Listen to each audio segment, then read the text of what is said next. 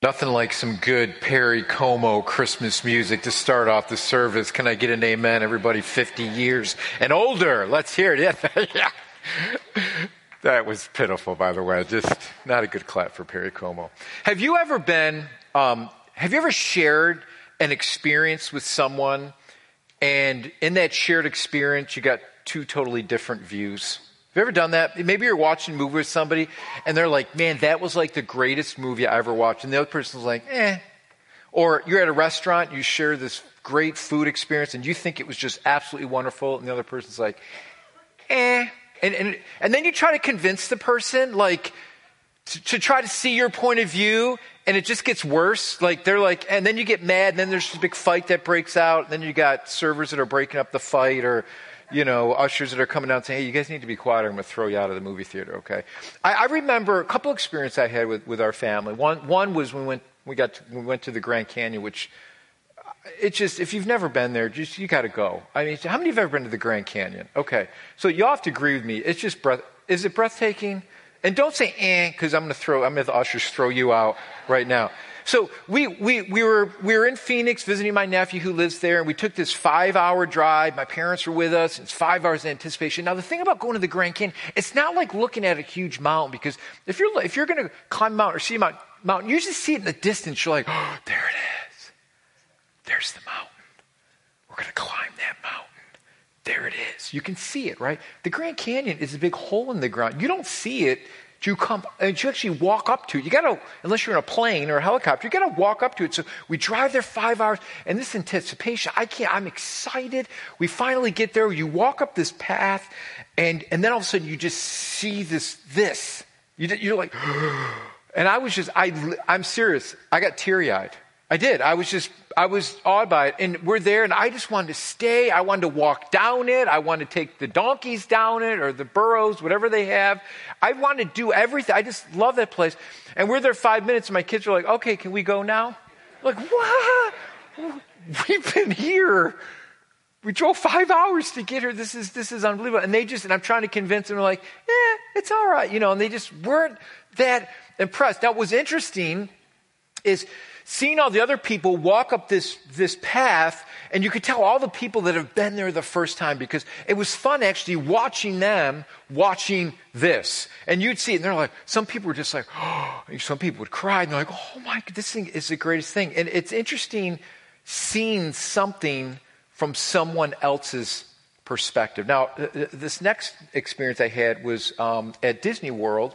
Um, with my family, we went there. Um, when you know, we took the kids one time when they were really little, and they wanted to go so bad. So we went. and It was great. At, at that time, Lily was about uh, four or five years old. So Kathleen was going to take our two boys, which are a little bit older, on some different attractions, and I'm going to take um, Lily on this uh, one attraction, which probably wasn't my um, uh, probably my first choice, uh, but it was uh, Under the Sea: The Journey of The Little Mermaid. Okay, so not my first choice, but I said, Lily, I'll take you because the boys don't want to see this. So we went to watch this underwater thing with the little mermaid. And so the neat thing was Lily, um, she sat on my lap watching the little, little parts that were little, maybe a little scary for a four or five year old, but the, she was sitting on my lap. And the best thing was watching her watch the whole show.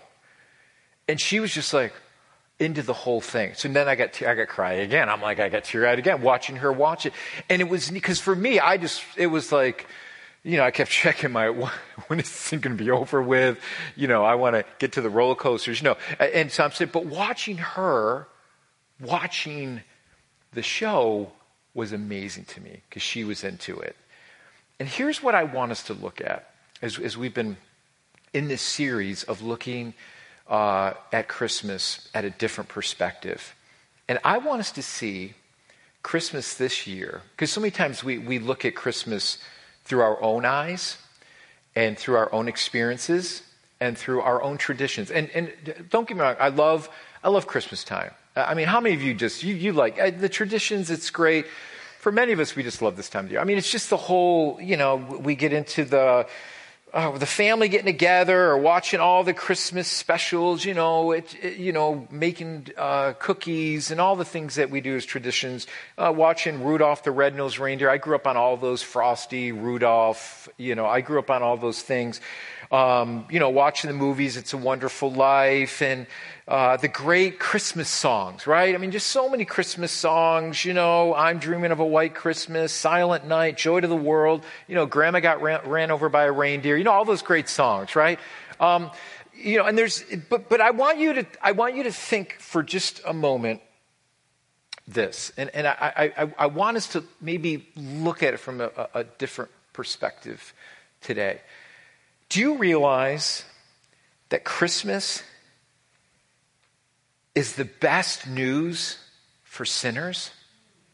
I think, think I want you to think about it for a moment. Christmas is the best news for sinners. It's actually the best holiday for sinners. And you may say, well, wait a minute, Pastor. The best holiday for sinners, wouldn't it be like New Year's Eve? Where everybody just goes and parties and gets smashed, right? Would, wouldn't be the best holiday for sinners? Wouldn't it be like St. Patrick's Day, right? Wouldn't those things? No, you've got it wrong if you're thinking that way. See, for anyone who feels like they've blown it or could never find forgiveness or feel like their past uh, could, could, could never be forgiven or they couldn't maybe fit in a church. Christmas is all about God coming into our messiness and showing, showing us a way out. And this is what I love about the birth of Christ. There's no palace. There's, it's not, there's no elaborate pomp and circumstance, no bling, no fanfare. Jesus is not born in this palace. He's actually placed in a feeding trough for animals place most likely where animals are kept is where he was born. There's no crib, there's no new clothes, just strips of cloth to wrap Jesus in. Jesus is born in the most humble, most lowliest of all circumstances. And, and this is a perfect picture of Christ coming into our messiness, Jesus coming into our brokenness, the Savior of the world can relate to us. This God incarnate, God in flesh comes right to where we are. And then what he does is the Bible tells us that God now dwells with us. Not just in the temple, which you see in the Old Testament, we see his presence, his Shekinah glory within the temple. And when they saw this cloud of God's glory, they said, There's God's presence. It dwells within the temple. And there's all these different ways that you would have to approach him and approach his holiness that God set up. But what, what, is, what does God do for us? He says, Listen, I'm going to dwell with you. I'm going to live right in the midst of all your stuff. And I'm going to show you the way out. I'm going to understand what your pain is. I'm going to understand what your hurts are. I'm going to understand everything that you go through abandonment, hurt, loneliness. Jesus understands all those things. And then what he does for us is that he goes to the cross to take on our sin, die a death that we should die, and our sins are placed upon him. And through his death and through his resurrection, we see this forgiveness that God gives to us all by His wonderful grace. Christmas is the best holidays for sinners, which every single one of us in this room, we are sinners. Let's just say it. I'm a sinner. One, two, three. I'm a sinner. That's good. That's good. That's good therapy. We all, we are all sinners. Jesus came for sinners. So here, here's what I want to look at. See, what, what this shows us about God is he just didn't come for a select few, he came for everyone. So here, here's the question Why is Christmas good news for sinners? Here's the reason why. Jesus' humble birth means he's approachable, he's accessible, and anyone can come. Can I just get an amen there? That's such good news. So, what God does is he uses two people who were not famous, they were not royalty, they were not wealthy. He uses two teenagers. And so here's what we've been doing in this series of messages. I want you to see Christmas through God's eyes. This will change everything about your life. Because maybe you don't have good memories about Christmas. Maybe You don't have good memories about your past. There's a lot of hurt. There's a lot of pain. I want you to realize when you can see Christmas through God's eyes, it changes everything about your life. And this is what God does specifically for Mary and Joseph and, and what they would have to endure. God allows them to see what he's about to do through them through his eyes because unless they see it through his eyes and through the vision of God, they would easily give up. You listen. If you don't have a vision for your life, if you don't know where you're going, if you don't have purpose for your life, you will meander from this thing to that thing trying to find significance. You'll find it for a while, but then it will, it will leave you it, it will leave you empty again and you'll search for this thing and that thing and this other thing to try to complete our lives or to fulfill our lives. But Jesus has come to fulfill everything about your life. And when you go through the difficult things in your life, when things don't work out the way you want them to work out, and when health things don't work out or a job loss, whatever those things might be, what God does for us is He gives us a vision bigger than those things. Because those things don't dictate our future. Those things don't have to rob us of our joy, which Jesus wants to give us. And that's exactly what God does for Mary and Joseph. He gives them a vision bigger than their circumstances. And some of you here today, you need a vision. You need a word for God. You need a word from God that's bigger than your circumstances so that you can say, God, I know that I'm going to make it. It, it, it may seem unbearable right now. It may, it may not it may be bleak, but I want you to know when you get a word from God, you will make it. Because God's word is bigger than your circumstances. And some of you need to hear that today. Some of you need to grab onto God's word and just believe that. And this is what God does for Mary and Joseph. They weren't anything special. God chose these humble servants. And what they did was they trusted God's word, they became obedient to it. And that's what changed everything for them. So on the surface, I want you to see how did Mary and Joseph make it? How did, what kept them from getting discouraged? Because it would have been easy for them to get discouraged and allow their circumstances to just overwhelm them.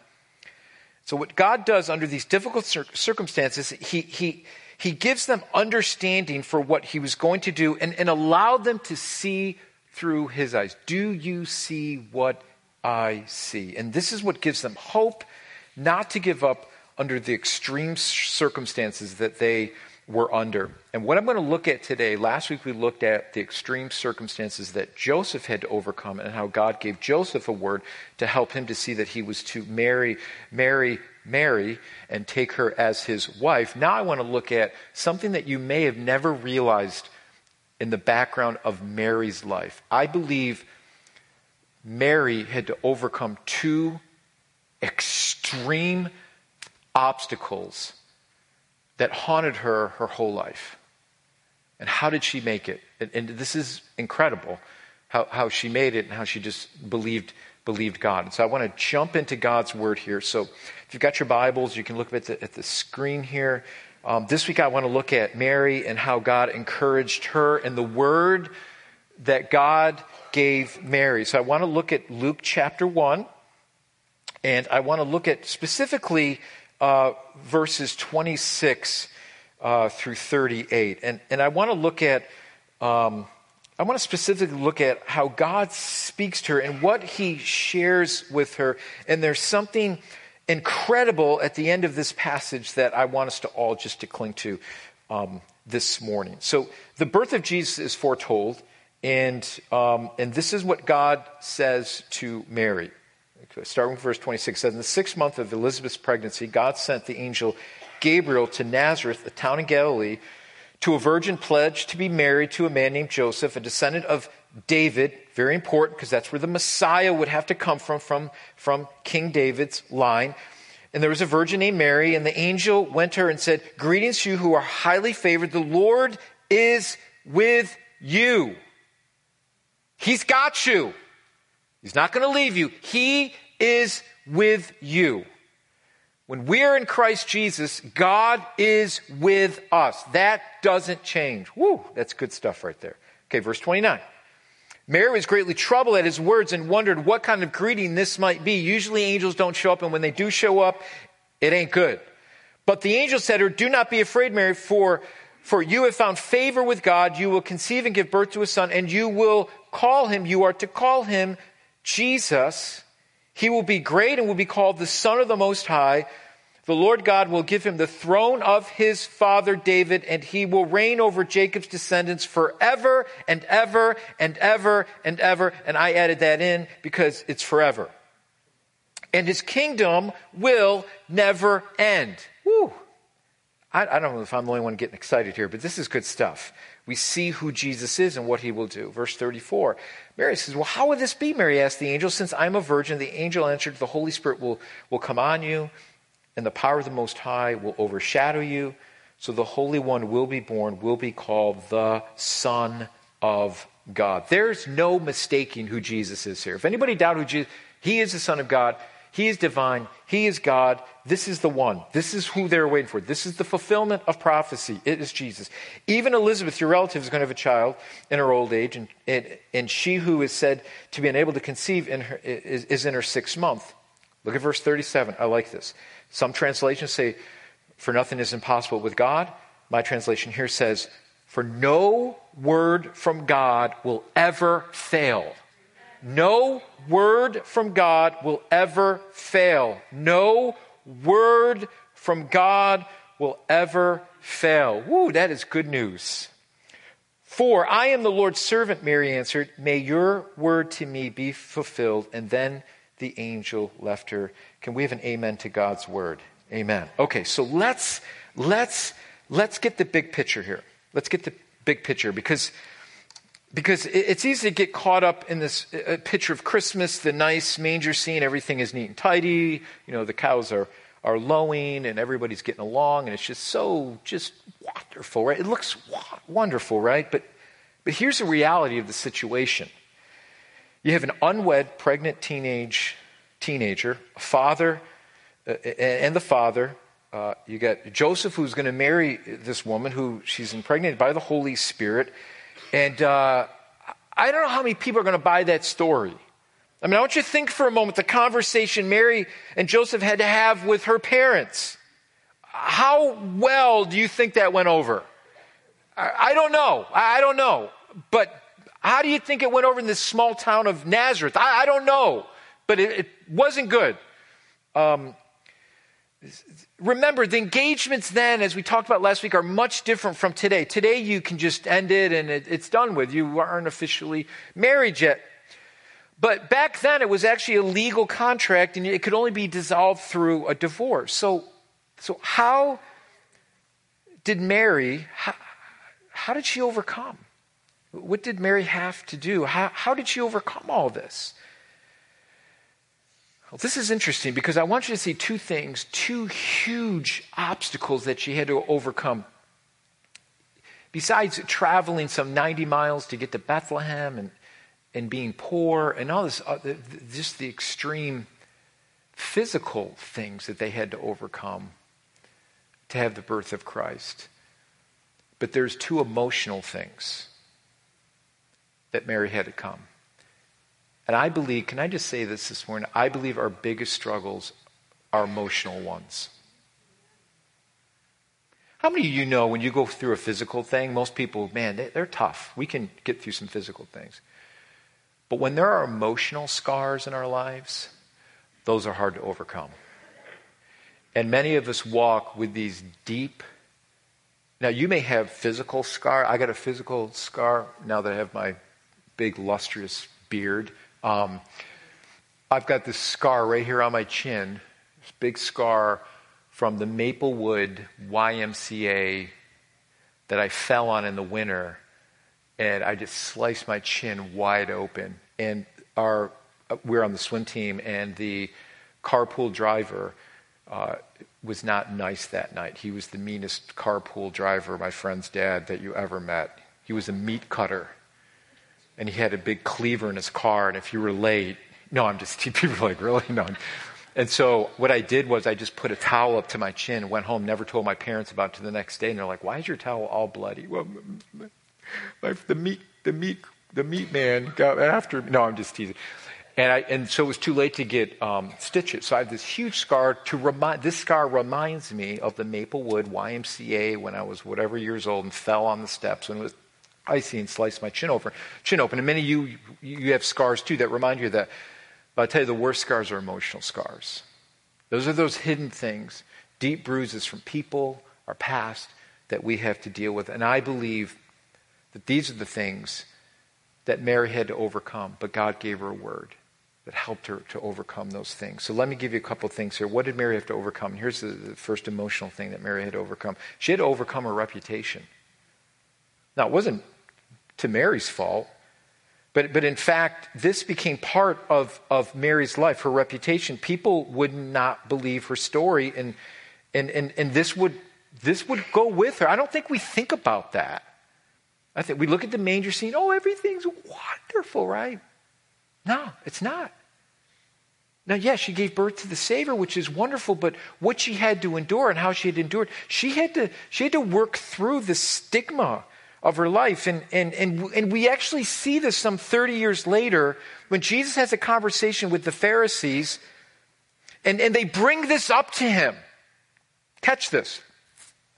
John 8, Jesus having this dialogue with the Pharisees, and these were religious sect of people who were very holier than thou, and they judged everybody by their human standards. And Jesus was telling those who believe in him, and his words would be free in him, would be set free from their sins. And so the Pharisees, during this conversation, they spouted back at Jesus and they said, Well, you know what? We're offsprings of Abraham. there you go. We're special. This, was, this is what makes us unique because we're the offspring of Abraham and, and we've, we're enslaved to no one because we're the offspring of Abraham. Because Father Abraham had many sons. And met, no, I'm just, I've just seen some of you remember that from Sunday school class. We're this special group. This is what they're saying. And Jesus agrees. And he says, yeah, they're, they're physically descended from Abraham. He says, but this, but your behavior contradicts that claim. Ooh, ah. And if they were, and he says, if you're truly Abraham's descendant, then, then you would believe in me. To which, at that point, they take a shot at Jesus. John 8 41 says this. They say this, but we are not illegitimate children they protested. Oof. What are they saying there? They're taking a shot at Jesus, saying that you're illegitimate. We know the story of your mom and dad. You're Ill- illegitimate. They just took a shot at Jesus in his birth. See, let me give you the big picture here. See, the huge obstacle that Mary had to overcome, from the physical obstacles to the personal one, involved her reputation. She had to work through that reputation. How did she overcome that? Here's the second thing Mary had to overcome not only her reputation, but also she had to overcome her heritage. This is interesting. I, I, I want to give you her, her background and, and, and, and, and, the, and the, the lineage of Jesus. And what's interesting about the lineage of Jesus is Matthew gives us this lineage of Jesus to show that he is in line to the messiahship through King David, through the tribe of Judah. That had to come through that line. The Messiah had to come through that line. And, and I want to give you three women that are mentioned in the Old Testament that are part of Jesus' lineage. All three women are found in Matthew's account in Jesus' lineage to show us that Jesus was in the line of the Messiah. Now, what's, what's the big deal here? Well, what's the big deal here is it's very interesting that women usually are normally not included in one's genealogy. But these women are, which is incredible because this is stuff that you would kind of want to hide in your past. These are kind of skeletons in your closet that you don't want to come out. And if you want to give a, a, lineage in the line to the Messiahship, you don't want to ma- mention these women, but Matthew does, which is incredible. And here's the reason why. The reason why is God doesn't hold our past over us.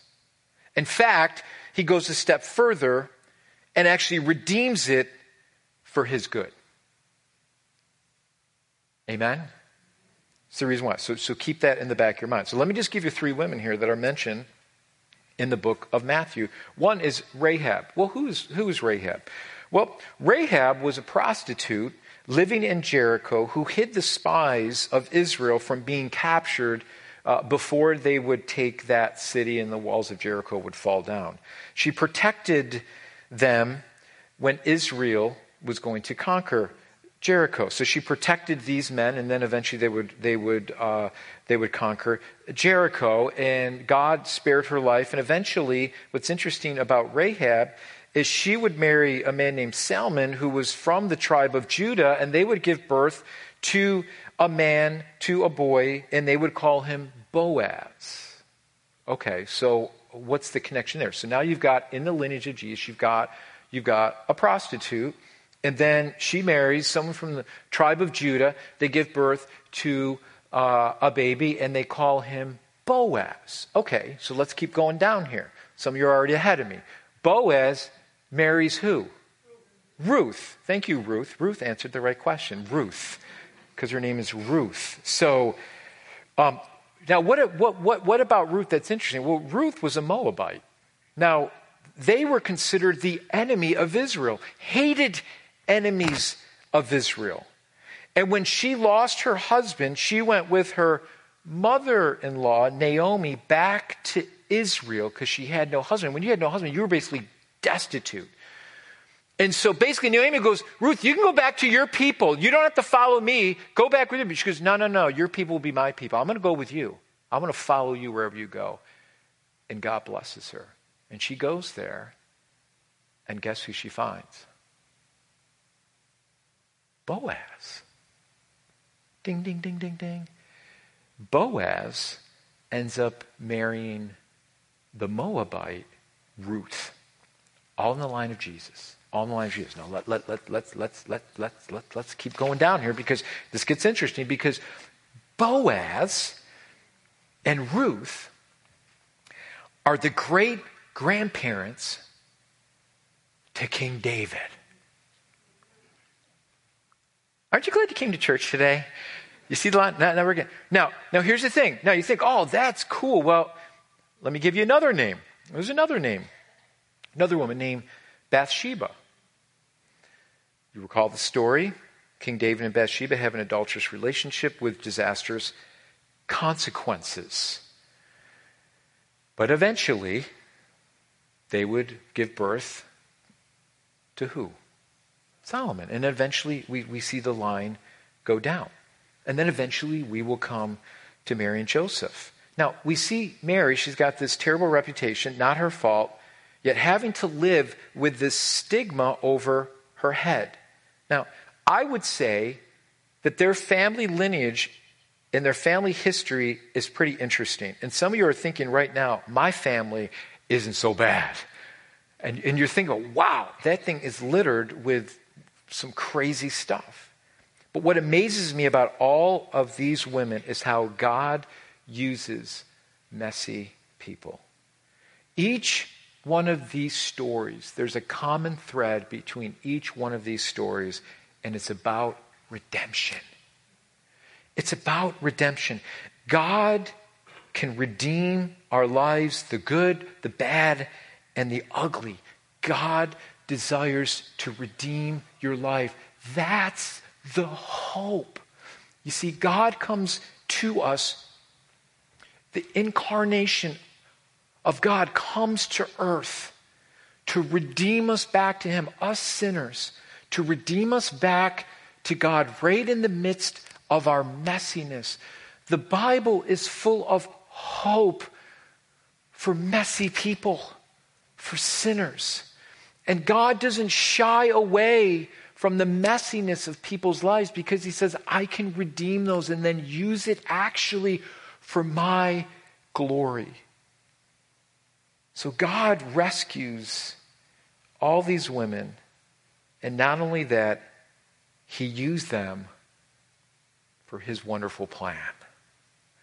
God rescues us, messy people, dysfunctional people, and then what does he do? He uses us for his plan. God doesn't want you to whitewash your past. Why? So we can let people think we're better than we are? I believe people open their ears to listen to your hurts and your pains and, and your mess ups and your screw ups and all the things you've done wrong. And you can say, I'm not a perfect person. I've made a lot of mistakes in my past. But I humbled myself before Jesus and he rescued me. That's all I can tell you. I'm not, I'm not trying to judge you and your life. I'm just telling you this is what Jesus did for me. He rescued me. And that doesn't mean I still don't make mistakes, but I know that I'm forgiven and I know the one who I can go to to find forgiveness for my life. So here's the thing. Here's the thing. God is not looking for perfect people. He's not looking for perfect people. What he is looking for is willing people. He's looking for willing people. He's looking for people who say, I'm going to surrender to you, God. I'm going to give you my life. Those are the people he's looking for, willing to come and let God change them. So, so here's, here's what I want to finish this morning. How does Mary overcome her reputation, her heritage, her meager life? How does she overcome these things? Well, here's how she overcomes them. And here's how we overcome them in our life our past, our reputation, mistakes we've made. How do we overcome those things? Here it is. What kept Mary from going was the word that she originally received from God. I believe she clung onto that word. I believe that when she was alone at night and she started feeling condemnation of her past or her reputation or what, what, what will people think, I'm walking down the street and people are saying all kind of things about me. I believe this is what she hung on to. For no word from God will ever fail. For no word for God will ever fail. See, that's what the angel Gabriel spoke to her. You see, I, am going to tell you, you're, being a Christian is probably the hardest thing you will ever do. It will. It will be the hardest thing you ever do. And, and it, life is not always going to be perfect and work out the way you want as a Christian, right? If anybody tells you that being a Christian, everything works out wonderful, you just smack them in the face. You just say, no, that's not true. Jesus even said, In this world, you will have tribulation, trials, sorrows. You're going to go through these things. We're going to have good times, but we are going to go through difficult times in our lives. But what keeps us going? For no word from God will ever fail. That's what we have to cling onto in our lives when we're going through uncertainty in our lives. We're not always going to feel it. How many of us feel, feel just on top of the mount every single day? We don't.